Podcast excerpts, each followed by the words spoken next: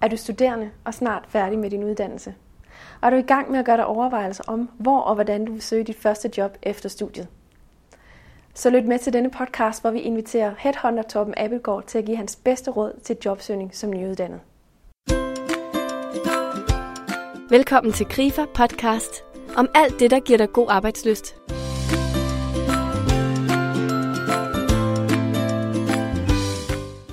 Som nyuddannet har du måske allerede gjort dig mange tanker om dit fremtidige drømmejob, og hvor du gerne vil ansættes, når eksamensbeviset er i hus.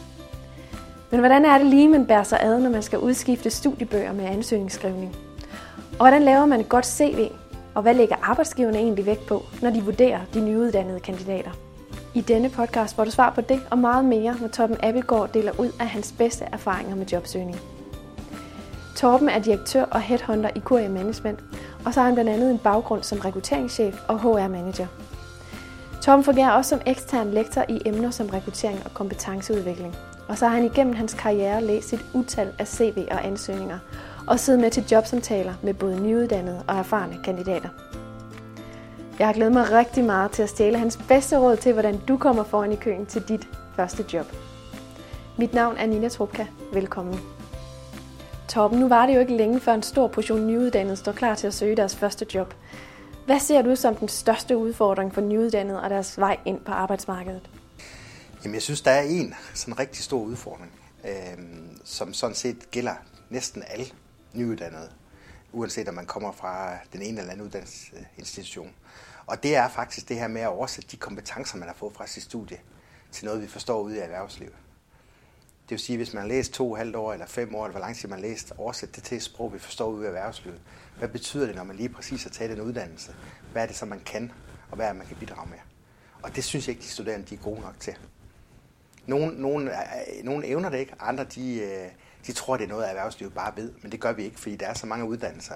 Og det ansvar ligger hos de studerende. Det er dem, der skal hjælpe os med at forstå, hvad det, man kan, når man læser det, man har læst hvad, Hvordan kan de gribe det an? Hvordan, øh, hvordan vil du foreslå det? Jamen, jeg tror, man skal være meget bevidst om det faktisk næsten hele, gennem hele sit studie. Og være meget bevidst om, at når vi nu har haft det her fag, eller vi har haft det her projekt, eller vi har arbejdet med det her emne her, hvad er det så for alt, man har lært? Hvad er det for en kompetence, man har? Hvad er det for en kompetenceprofil, man så har fået af det her? Og, øh, og det ligger faktisk meget øh, let tilgængeligt for de studerende, fordi det står typisk i deres studieplaner, at hvad er formålet med det her fag, eller hvad er formålet med det her projekt, man skal skrive. Så der er masser af input, man kan bruge der til, til at bruge i ansøgninger, til at bruge, når man går til jobsamtaler og lignende ting. Og jeg, jeg synes folk, de få studerende, der, der kan det, de har kæmpe forspring frem til andre nyuddannede. Men hvad oplever du så af den typiske fodfejl, som de begår, når de, når de skal ud og søge det her job? Jeg ser jo desværre mange, der bare skriver, at de har læst øh, HA eller markedsøkonom eller en tredje ting, og så er det sådan set det, og så forventer de, så ved vi godt, hvad sådan en kan. Og hvis det ikke lige fordi, at virksomheden efterspørger lige præcis med den baggrund, så ved vi ikke lige præcis, hvad man så kan, når man læser det. Og der kan også være personlige kompetencer, man er evner at oversætte. Øh, kan man arbejde i grupper? Kan man noget omkring projektledelse, når man har skrevet, når man har skrevet projekter og lave projekter sammen med andre?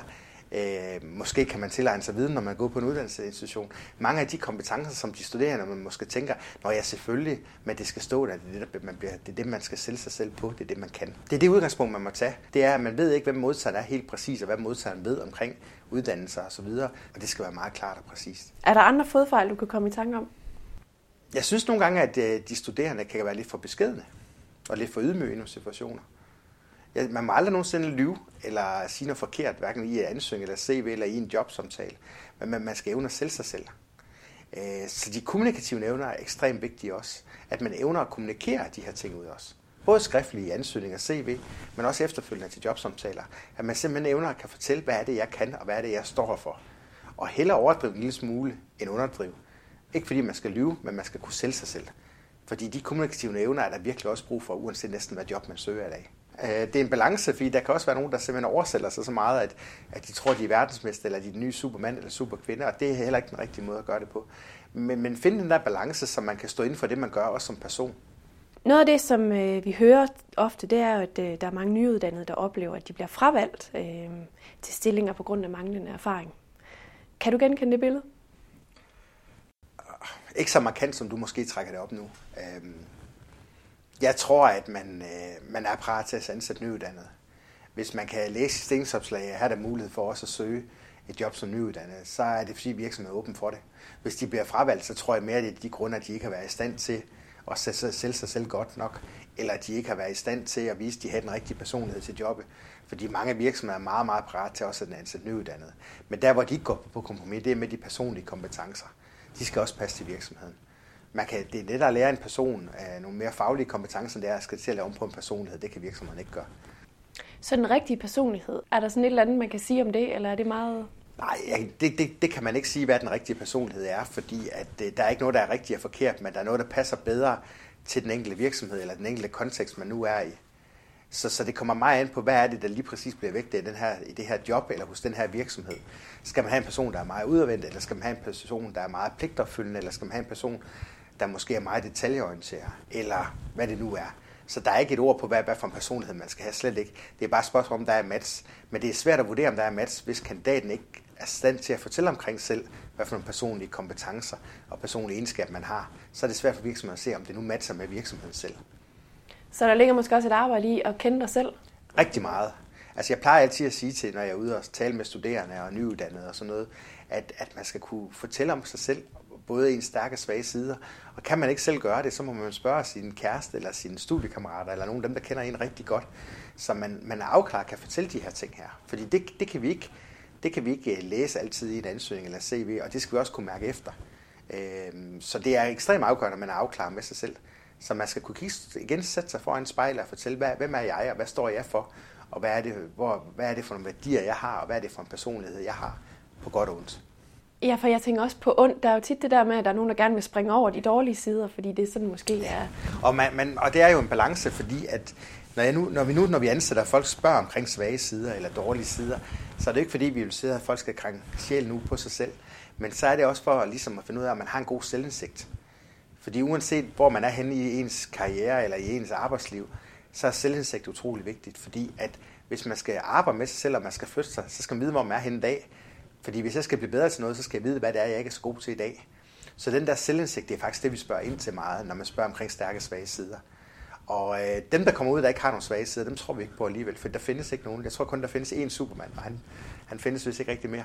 Så, øh, så det er så meget afklaret, at man, man vil godt ved, at man måske har nogle svage sider, der hedder, at man har svært ved at sige fra, eller man kan være lidt autoritetstro, eller hvad nu det kan være. Øhm, og så skal man selvfølgelig tænke lidt strategisk på, hvad det er for nogle svage sider, man nævner hvis man har et kæmpe problem med at komme op om morgenen og sådan ting her, så skal man nok ikke søge et job, om man skal møde kl. 8. Altså skal man i hvert fald ikke sige, at man ikke kan komme op kl. 8. Men jeg tror, noget af det, man kan gøre som nyuddannet, det er, at man kan forsøge at sælge sig selv meget på det potentiale, man har. Og man kigger på, at vi gerne vil have nogen, der har flere års erfaring, så er fordi, at man tror, at så er der større, lykke, så er der større sandsynlighed for, at man kan lykkes, hvis man tidligere har gjort noget af det samme. Men hvis den studerende er i stand til at sælge sig selv på, at man har et stort potentiale, og man har nogle evner til nogle ting, så står det næsten lige så stærkt som mange års erfaring faktisk, mange steder. Hvad er det bedste kort, man har på hånden, når man, øh, når man er nyuddannet? Det er, at man kommer, med, man kommer med en opdateret viden om den, fra den uddannelse, man nu har taget. Man kommer også med et, øh, nogle holdninger, et mindset, der ikke er låst fast på en bestemt måde at gøre det på. Hvis vi ansætter en kandidat, der har lavet det samme i 25 år, eller været i den, eller i den samme stilling i 25 år, så har man måske en eller anden bestemt måde, man ikke kender på nyuddannede, dem kan virksomheden forme, dem kan de udvikle, dem kan de få udviklet den retning, de gerne vil. Så det bedste aktiv, det er, det er at opdatere viden, og så er det lysten og potentiale til at gerne vil noget. Men nu, det er en god idé, at man for eksempel som nyuddannet kandidat forsøger at, at nedtone lidt den her manglende erfaring, for eksempel ved at arbejde med kompetence-CV? Helt sikkert. Man skal ikke gøre opmærksom på, at man ikke har erfaring. Fordi det kan vi se. Øh, så, så man skal mere lægge vægt på, hvad man er, man kan. Der kan også godt være, når man søger nogle job nogle gange, hvor at der faktisk er nogle kompetencer, de nyuddannede har, virksomheden ikke har tænkt over, at der også kunne være interessante. Så det her med, at man, man skal bruge sin energi på det, man kan, og det, man vil, og det, man står for, og ikke det, man ikke kan, det, det ved vi godt i forvejen, når vi læser en ansøgning eller CV. Hvor ærlig skal man være? Du har selv lidt inde på det lige før, men man må ikke lyve. Og... Man skal finde balancen mellem at være ærlig og lyve, og man skal ikke gå over på den forkerte side af den. Så man kan sige, at man skal, man skal kunne øh, kigge sig selv i spejlet øh, når man nu siger de her ting. Men man må gerne sådan, altså man må gerne sige, at man er god, eller man er rigtig god, det gør ikke noget. Øh, så kan vi spørge hvorfor, til en samtale, hvorfor mener du er god til de her ting, eller hvad er det, der gør dig god? Fordi hvad er god? Det kan være god på en måde på den ene person, og på en anden måde på en anden person. Så øh, det er vigtigt, at man kan sælge sig selv. Øh, man skal ikke skide sige, at man er verdensmester i tysk, hvis man kan sige ord på tysk. Og man skal ikke sige, at man har 10 års erfaring med Excel, hvis man aldrig prøver at åbne Excel. For så får det den modsatte effekt, og så lyver man. Men man må gerne sige, at man er god til noget, eller man er superbror til noget, eller man er rigtig god til et eller andet. Det er helt fint. Så kan vi bruge samtalen til at afdække, hvor er niveau reelt til. Hvad er din, øh, hvis du har, skulle sådan komme med en opskrift på det perfekte CV? Jamen det perfekte CV, det, er, øh, det har et rigtig godt layout. Det vil sige, det er overskueligt. Øh, det er nemt at manøvrere rundt i og finde rundt i. Det er præcist. Det vil sige, at jeg kan finde de oplysninger, jeg ønsker at finde. Og det, jeg ønsker at finde ud af i CV, det er, øh, det er hvad er det for nogle, en uddannelse, en nyuddannet har? Hvad er det for nogle kompetencer, man har på baggrund af en uddannelse, man har fået? Og det kan også være relevante studiejobs eller jobs, man har haft, og hvad man arbejder med der. Og det perfekte ansøgning, det er så, at man har så svar på jobopslag, så man forholder sig til de krav, der er stillet i jobopslag, og giver et svar på, hvorfor er det lige præcis, man mener, at man er en rigtig kandidat til det her. Er studiejobs relevante? Selvom at det ikke har måske noget direkte med, med en studie at gøre? Jamen det er meget relevant, fordi det, det er studiejob, der også er med til at give en nogle personlige erfaringer. Det, det, det, jeg havde en eksempel for nylig, hvor jeg havde en kandidat, som ikke havde skrevet sin studiejobs på. Og øh, det var faktisk til en lederstilling. Og jeg spørger kandidaten, om man havde noget ledererfaring. Det sagde vedkommende så, at det havde hun ikke. Det viser sig så, at det havde hun faktisk, fordi hun har været frivillig leder i en fodboldklub i mange år. Og hun har også været med i noget bestyrelsesarbejde og sådan ting her. Så hvis ikke vi har fået samtalen, så kunne det godt være, at jeg aldrig har fundet ud af, at hun kunne de ting her. Så det er meget vigtigt, at man også får oversat de kompetencer i, at man har haft nogle fritidsjob eller nogle, øh, eller nogle jobs i nogle foreninger eller lignende ting. Det kan gøre en kæmpe forskel, når man skal til samtale. Og det kan også være relevant at have stået på en tankstation, fordi der man har vist, at man kan passe et arbejde, man har vist, at man er pligtopfyldende, man har vist, at man kan tage et ansvar osv. Så jeg synes, det er meget relevant med studiejobs. Specielt når man ikke har 10 års erfaring at skrive på sit CV nu fra konkrete jobs. Ja, for det er jo typisk måske være sådan noget, man vælt fra at sige, det jo ikke relevant for den her stilling. Øh. Men, øh, men jeg tror faktisk rigtig mange studiejobs kan være relevant. Altså det, jeg kan næsten ikke se, hvad for nogle jobs, der ikke kunne være relevant og ikke at skrive på sit CV. Du læser jo rigtig mange ansøgninger øh, i dit job, og du har været lidt inde på det, men, men hvad lægger du særlig vægt på, når du skal vurdere en ansøgning? Hvis, hvis jeg læser ansøgninger på nogle jobs, hvor der er rigtig mange ansøgere, så bruger jeg ikke ret lang tid på ansøgning. Så bruger jeg for at være lidt grov og lidt firkantet, måske kun et minut per ansøgning og CV. Og øh, det, jeg lægger vægt på der, det er, at øh, jeg på en overskuelig måde kan finde det, jeg søger. Det vil sige, at der skal være struktur i ansøgningen. Der skal være, øh, det skal være overskueligt. Den skal være præcis. Og, øh, og den skal rumme de informationer, som jeg søger ud fra den job, jeg er ved at besætte. Så, så det er nogle af de ting, jeg kigger på. Og jeg skal ikke sidde og bruge en masse tid på at finde frem, eller rode i et CV. Det skal stå der klart og præcist. Om det så fylder to sider eller fire sider, det er ikke så afgørende. Og vi læser både ansøgninger, og vi læser også CV'erne. Så der er ikke nogen regel for, om, om det er det ene eller det andet, der... Det er vidt forskelligt fra, ja. fra headhunter til headhunter, fra virksomhed til virksomhed. Jeg kan godt finde på mange gange kun at læse CV'er, når jeg udvælger kandidater, og først læse ansøgninger, jeg skal have nogen til samtale. Andre de læser det hele, og nogle læser kun ansøgninger. Det er meget forskelligt. Og derfor er det vigtigt, at der er ekstremt meget kvalitet i begge dele. Og man skal også tænke på, når man laver en ansøgning og CV, at det er beregnet på, at den kan stå alene. Hver, hver ting næsten kan stå alene. Hver, CV skal i hvert fald kunne stå alene. Ansøgning behøver ikke gøre det, men CV skal kunne stå alene også.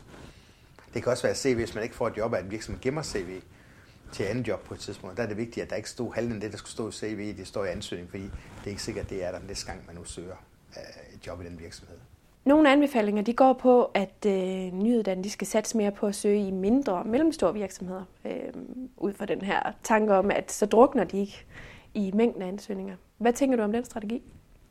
Jeg er ingen tvivl om, at jeg tror, det kan være rigtig godt for en kandidat eller en nyuddannet at få et job i en mindre og mellemstor virksomhed, fordi man måske får mere lov til flere forskellige ting. Man kan måske nemmere gøre en stor forskel. Man får måske endnu flere erfaringer. Øh, men det kan man også få i store virksomheder. Og jeg tror ikke, man som nyuddannet kan sige, at det er bedst at søge den ene eller anden vej. Jeg tror, det er begge dele. Mange de kaster sig også over den, den uopfordrede ansøgning. Hvad er vigtigt at have for øje i, i den forbindelse? Jamen for det første er jeg rigtig glad for, at mange nyuddannede kaster sig ud i en uopfordret ansøgning, fordi at øh, det, giver faktisk kæmpe værdi. Der er rigtig mange stillinger i øjeblikket, at hvis de bliver slået op, så kan der komme måske 200 eller 300 ansøgere til. Og øh, specielt måske nogle af de stillinger, hvor nyuddannede kommer i betragtning til. Øh, og der er mange virksomheder, mange organisationer, der ikke orker at få så mange ansøgninger. Øh, så mange gange så er der mange virksomheder, der siger, at vi har fået nogle for ansøgninger. Vi prøver at kigge dem igennem, før vi går op og laver stillingsopslag. Man skal ikke i den uge for at lægge så meget vægt på, hvad det er for et job, man gerne vil. Fordi at, øh, det kan virksomheden finde ud af. Men man skal lægge vægt på, hvad er det for nogle kompetencer, man har. Og så kan virksomheden få de kompetencer til at passe ind i et potentielt job. Fordi det er svært at søge et målrettet et bestemt job i en virksomhed, fordi hvis man søger uopfordret, ved man ikke præcis, hvad det er for nogle, nogle stillinger, de enten har ledige eller får ledige. Så der er det meget vigtigt, at man er, man er mere præcis på, at det her det er det, jeg kan, det er det her, jeg er god til. Og så kan virksomheden lave matcher mellem kompetencerne og eventuelt det i dit job. Så man skal ikke ud og, og finde, opfinde sit eget job? Jamen, jeg tror, man som, som nyuddannet ikke skal være så kredsen med, hvad det første job bliver. Fordi at øh, for det første er det rigtig svært at vælge at brage som nyuddannet blandt stillinger. Det er ikke ret mange, der er så privilegeret kan. Og øh, det er også rigtig svært som nyuddannet at vide præcis endnu, hvad det er, man er rigtig god til, eller hvad man gerne vil arbejde med. Så jeg tror, man som nyuddannet mere skal ligesom sørge for at komme ind i en virksomhed, og den vej igennem vise, hvad det er, man kan. Og så finder man ud af måske job nummer to eller tre. Det er det her, man er rigtig god til. Jeg plejer at sige, at det første rigtige job, man får, det er job nummer tre, efter man har startet en karriere. Fordi man skal først ud og finde ud af, hvad det er, man kan. Og så dermed så finder man også ud af, hvad man, hvad man gerne vil. Så jeg synes, man skal være knap så kredsen på, hvad det er, fordi at, øh, det finder man først ud af, når man kommer ud i virksomheden. Hvad med karakter? Hvor, hvor vigtige er de? Jeg synes, det er sjældent, vi kigger på karakterer. Der kan være nogle få stillinger til nogle helt specielle ting, hvor det er ekstremt vigtigt at have en høj karakter i noget, men det er, det er undtagelsen. Øh, jeg synes, karakterer øh, kigger vi mere på i forhold til, at man måske ikke ligger helt i bund på alle sine fag. Øh, men om man har fået 7 eller 10 eller 12, er ikke, er ikke så afgørende, fordi at vi går måske mere efter at få den der, de personlige kompetencer, den, det hele menneske ind frem for en, der har været rigtig god til båden. Så nogle gange kan et 10-tal være bedre end et 12-tal, fordi den, der har fået 10, måske har stadigvæk også haft tid til at have et studiejob ved siden af sit studie eller sådan noget her. Så gennemsnittet afgør ikke, hvem det er, vi vælger til, til, til de enkelte jobs. Det kan godt være, at hvis vi vælger kandidater ud til jobsamtaler, og vi har nogen, der minder meget om hinanden, at vi så kigger en lille smule på, her er en, der har gennemsnit på 4, og en har gennemsnit på 9, så tager vi måske den på 9 og kalder til samtale. Men det er faktisk tit nogle andre ting, vi vælger ud fra. Det kan være relevant øh, studiejobs, det kan være, at man har, har lavet en rigtig god ansøgning, eller, eller man har haft et øh, skrevne projekt om emne, vi synes, der er rigtig spændende. Det er mere det, vi vælger ud fra, end den konkrete karakter. Så man skal ikke fortvivle, hvis man ikke ligger i, i toppen af klassen? Bestemt ikke. Altså det, øh, så kan man have så mange andre kvaliteter, eller så mange andre kompetencer, som er meget mere attraktive for virksomheden. Men det er selvfølgelig vigtigt, at man så afklarer, hvad det er, så man kan, eller hvor det er, så man så skiller sig ud hen. Der findes også nogle forskellige holdninger til, om man skal ringe og følge op på en ansøgning. Øh, hvad er din holdning til det? Jamen, jeg synes helt sikkert, at man både må gerne må ringe, før man søger jobbet, hvis man har nogle relevante spørgsmål. Og man må også gerne ringe og følge op på den, hvis man ikke har fået jobbet, for eksempel. Hvis man ringer, for, inden man søger jobbet, og har nogle spørgsmål til jobbet, så er det ekstremt vigtigt, at det er relevante spørgsmål. Det er ekstremt vigtigt, at det er nogle spørgsmål, som viser det niveau, man har. Ellers skal man ikke ringe. Hvis man kun kan spørge om, omkring, hvad, hvornår skal man møde om morgenen, eller er der betalt frokost, eller et eller andet stil her, så får det en modsat effekt. Men har man et relevant spørgsmål omkring uddybelse af nogle krav måske deri, eller man har nogle, nogle idéer om, at det her, det, vil man, det er vigtigt lige at vide, inden jeg laver en ansøgning, så synes jeg bestemt, man kan gøre det. Og hvis man er rigtig strategisk, så stiller man nogle spørgsmål, der viser, hvor dygtig man selv er, så man faktisk gør virksomheden nysgerrig efter at sige, jeg håber faktisk, den kandidat, der stiller de to gode spørgsmål, øh, vil søge jobber, fordi det var en rigtig god samtale. Sådan oplever jeg mange gange, virksomheden de har snakket med nogen i telefonen, de håber, der søger os. Og samtidig har de også mødt nogle gange nogen, der har så dårlige spørgsmål, de tænker, jamen hvis den nyuddannede eller kandidat søger, så behøver vi ikke tage en samtale, fordi det var med nogle dårlige spørgsmål. Så man skal være bevidst om, hvad for nogle spørgsmål man stiller. Og hvis man spørger, om, kan, om den her virksomhed eller den her leder har to minutter til lige at svare på på spørgsmål, så har man kun to spørgsmål. Så har du ikke 25 minutter eller en halv time, fordi så får det også den modsatte effekt. Så korte og præcise og relevante spørgsmål, det, det må man meget gerne ringe og stille inden. Men er det ikke så, at man kommer bag i køen, hvis man ikke har ringet? Nej, bestemt ikke. Og hvis der er sat et navn på i jobannoncen med et telefonnummer, så er det fordi, man gerne må ringe. Det er derfor, det, det står i jobannoncen. Når man så kommer igennem det her nåløje og skal til jobsamtalen, hvad er så vigtigt at forberede sig på? Jamen det, der er vigtigt på at forberede sig til en jobsamtale, det er, at man forbereder, at man kan præsentere sig selv. Det er vigtigt, at man forbereder på, at man kan præsentere sig selv både som fagperson, altså hvad, hvad er det for nogle faglige kompetencer, man kommer ind til i den her samtale med. Det er også rigtig, rigtig vigtigt, at man kan præsentere sig selv i forhold til, hvem er man som person. Øh, så grundlæggende er det, at man er i stand til at kan sælge sig selv og præsentere sig selv. Det er sådan set det er noget af det aller, aller vigtigste, når man kommer til en jobsamtale. Hvor meget vægter sådan en jobsamtale i forhold til, til ansøgning og CV? Kan man sige noget om det? Jeg kan ikke sætte procenter på, men, men ansøgning og CV, øh, formålet med det er faktisk bare at komme til jobsamtalen. Så, så det er det første nåleøje, man skal igennem. Og, øh, og så er det, så uanset hvor godt en CV-ansøgning er, hvis man laver en dårlig jobsamtale, så får man ikke job. Så det er jobsamtalen, der, der, der afgør, hvem er det nu, man vælger af de kandidater her. Og et dårligt ansøgning og en dårlig CV, og man alligevel kommer til jobsamtale, kan man sagtens få jobbet, hvis man har en rigtig god jobsamtale. Så jobsamtalen er det aller, aller vigtigste. Og det bliver man aldrig helt perfekt til, man bliver bedre hver eneste gang. Og et godt råd til folk, der har været til jobsamtale, det er meget hurtigt efter, man har været til samtalen, det er at være meget bevidst om, hvad gik godt, og hvad gik mindre godt. Og de ting, der gik mindre godt, det kan man arbejde med til næste jobsamtale, man skal til. Så det er sådan, sådan set en kontinuerlig læreproces i forhold til at gå til jobsamtale. Det kan vi alle sammen blive bedre til hele tiden. Så det er ligesom at være til eksamen? Ja, præcis. Kan du åbne sådan lidt op for, hvad du sådan lægger vægt på i jobsamtalen? Altså, hvad skal der, hvad skal der til for at imponere dig? Jamen til en jobsamtale, det der, skal, det, det der imponerer mig, det er, når jeg kan mærke, at der er nogen, der gerne vil det her. Det er, at øh, når jeg kan mærke, at der er nogen, der er velforberedt til en jobsamtale. Og velforberedt, det er, at de har forholdt sig til job. De har relevante spørgsmål til jobben med, til jobsamtalen. Øh, fordi det værste, dem der i hvert fald ikke imponerer mig, det er dem, der modsat, hvor jeg ikke kan mærke, om de er interesseret i jobbet. Det er dem, der kommer uforberedt. Det er dem, der kommer uinteresseret. De kommer aldrig nærheden af jobben, uanset hvor godt deres CV er, og hvor høj deres karakter er. Men dem, der ligesom ser den her jobsamtale som en chance for at gå ind og vise, her er jeg, her er jeg, og det er det, jeg kan, og det er det, jeg gerne vil, det er de bedste kandidater, der kommer. De bedst nyuddannede også. Hvad så med dem, der er helt vildt nervøse? Jamen, der har jeg en stor opgave i at få den nervøsitet ud af kroppen. Og øh, jeg tager nervøsitet som noget positivt. Det tager jeg som om, det er udtryk for, at øh, det her det er noget, der betyder meget for en. Så nervøsitet synes jeg er ikke et problem. Det er selvfølgelig et problem, hvis man er så nervøs, at man ikke kan sige noget i en time til en jobsamtale. Men det gør bestemt ikke noget, at man er rød på halsen, eller man lige stammer lidt i starten, indtil man kommer i gang med jobsamtale. Det tager jeg positivt. Hvad for nogle fodfejl skal man passe på, at man ikke begår til en samtale? Jamen, jeg tror, at de fodfejl, man i hvert fald ikke må gøre, det er, at øh, man ikke er velforberedt. Det er nok den værste. Øh, jeg synes det, jeg kan ikke forstå, at folk kommer til jobsamtale uden at have deres ansøgning og CV med. Jeg kan ikke forstå, at folk kommer til jobsamtale uden at have nogle relevante spørgsmål til jobsamtalen. Og øh, hvis der er en dårlig øjenkontakt, eller man virker uengageret eller uinteresseret, øh, så synes jeg ikke, man bør komme alligevel. Så det er for eksempel vigtigt, at man har forberedt nogle spørgsmål, man gerne vil stille virksomheden? Jeg synes, det er ekstremt vigtigt, fordi at øh, i jobopslag kan vi overhovedet ikke beskrive, hvad det her job det går ud på 100%. Og øh, jeg kan ikke forstå, hvis man sidder og siger, at man ikke har nogle spørgsmål, fordi der må altid være noget, der er vigtigt for en. Det kan være, hvad det er for en chef, man får. Det kan være, at man har spørgsmål omkring, hvad er det for nogle resultater, der forventes af mig. Det kan være, man har et spørgsmål omkring, hvem er det, jeg skal samarbejde med i jobbet. Hvordan ser afdelingen ud? Eller hvad det kan være. Der er masser af relevante spørgsmål. Og øh, det sender et signal om, at man ser, at man er velforberedt, at man har nogle spørgsmål, når man kommer. Helt sikkert. Hvad vil du ønske, du havde vidst, da du søgte dit første job? Jamen, jeg vil ønske, at jeg vidste alt det, jeg ved i dag. Så når jeg sidder og kloger mig på mange af de ting, så er det fordi, jeg laver alle de samme fodfejl for rigtig mange år siden også.